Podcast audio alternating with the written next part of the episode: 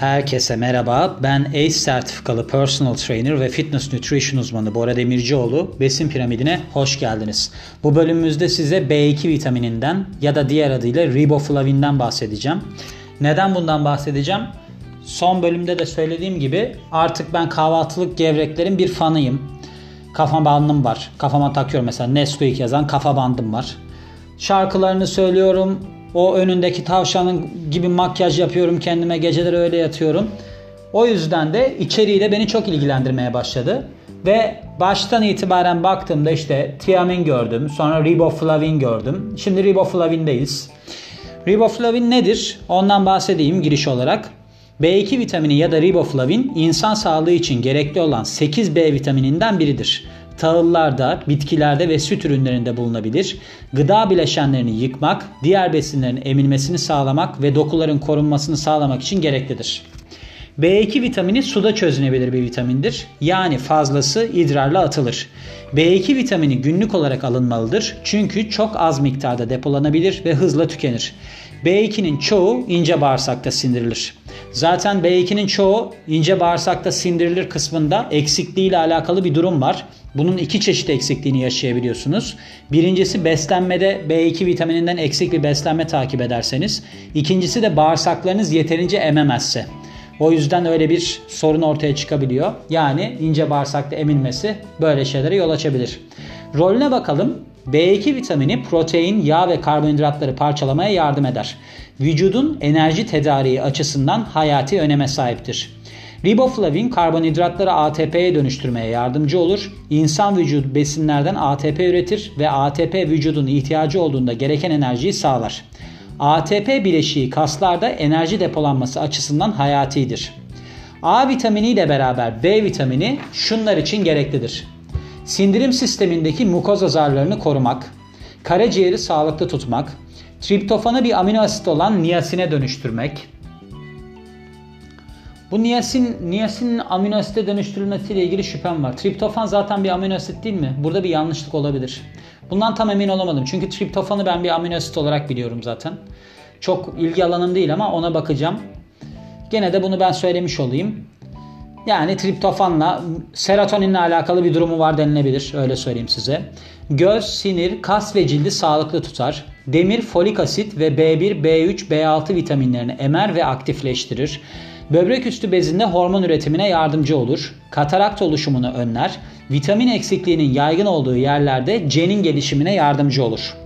Bazı araştırmalara göre B2 vitamini katarakt ve migren ağrılarının ortaya çıkmasını önleyebilir. Ama bunun için daha fazla araştırma gerekmekteymiş. Başka çalışmalarda otistik çocuklara B2, B6 ve magnezyum verilirse idrardaki anormal organik asit miktarı düşmüştür denilmiş. Anladığım kadarıyla otistik çocukların idrarlarında anormal organik asit miktarı yüksek. Peki nereden alabiliriz? Kaynakları nelerdir? Balık, et, tavuk, hindi, biftek, böbrek, karaciğer, yumurta, süt ürünleri, kuru yemiş, kahvaltılık gevrekler, bal kabağı sayılabilecekler arasında öyle diyeyim size. Bunun yanında işte Brüksel lahanası da var, brokoli de var. Bir sürü şey var yani içinde bulunuyor. Tahıllar var mesela bu tam buğday ekmekleri falan var ya zenginleştirilmiş olanları. Kahvaltılık gevreğin de zenginleştirilmiş olanı. Şimdi mesela ben Nesquik fanıyım. Şöyle söyleyeyim size. Nesquik'in içerisinde oranlar günlük olarak gereken oranlar mesela B2 vitamini için erkeklerde 1.3 mg 19 yaş üstünde, kadınlarda 1.1 mg, hamilelerde 1.4 mg, emziren kadınlarda 1.6 mg B2 vitamini alması gerekiyor. Şimdi Nesquik'in bakalım riboflavin oranına 1.6 mg. Yani ben mesela her gün 100 gramdan fazla yiyorum. En azından 1.6 mg. Yani şu anda ben emzirebilecek bir noktadayım çocuğumu. Yani çocuk doğurabilseydim çocuğu emzirecek kadar B2 vitaminim vardı. Ama işte yazık oldu. Böyle de işte bir kayıptır bu. Emziren anneler açısından diyeyim ne diyeyim. Eksikliğinden bahsettim. Ee, neden kaynaklanabileceğini. Şimdi riboflavin eksikliğinde peki ortaya çıkabilecek belirtiler neler? Ağız köşesinde çatlak, çatlamış dudaklar, kuru cilt, ağız bölümünde iltihaplanma, dil bölümünde iltihaplanma, ağız ülseri, kırmızı dudaklar. Bence kırmızı dudak iyiymiş bu arada.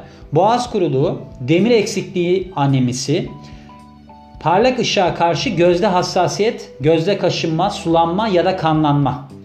Bol, bol, bol alkol içen kişilerde, çok fazla alkol tüketen kişilerde de B2 vitamini eksikliği görülebiliyormuş. Peki dozu, doz aşımı falan gibi şeyler olabiliyor mu? Yani aslında doz aşımında kaşıntı, işte uyuşma, sarı renkte idrar falan gibi, ışığa hassasiyet gibi durumlar olsa da vücut 27 mg kadarını sindirebiliyormuş. Yani benim aldığım 1.6 idi. Düşünün 27 mg'a kadar sindirebiliyor. Yani benim oturup 1.5 kilo kahvaltılık gevrek yemem lazım. Yani şöyle söyleyeyim, espri yaptım tabi.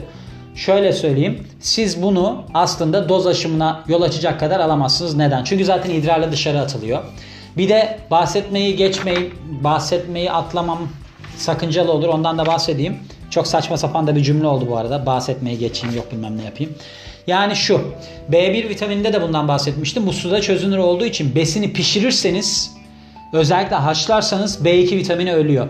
Mesela eğer ki besini haşlamak yerine şey e, buharda ya da mikrodalgada pişirirseniz yarı yarıya düşüyormuş onun yok olması. Yani eğer ki haşlarsanız iki katı daha çok B2 ölüyor. Ona da dikkat edin. Aklınızda bulunsun diye bu bölümü de koydum. Sıradaki bölümde zannedersem niyasini işleyeceğiz. Öyle duruyor.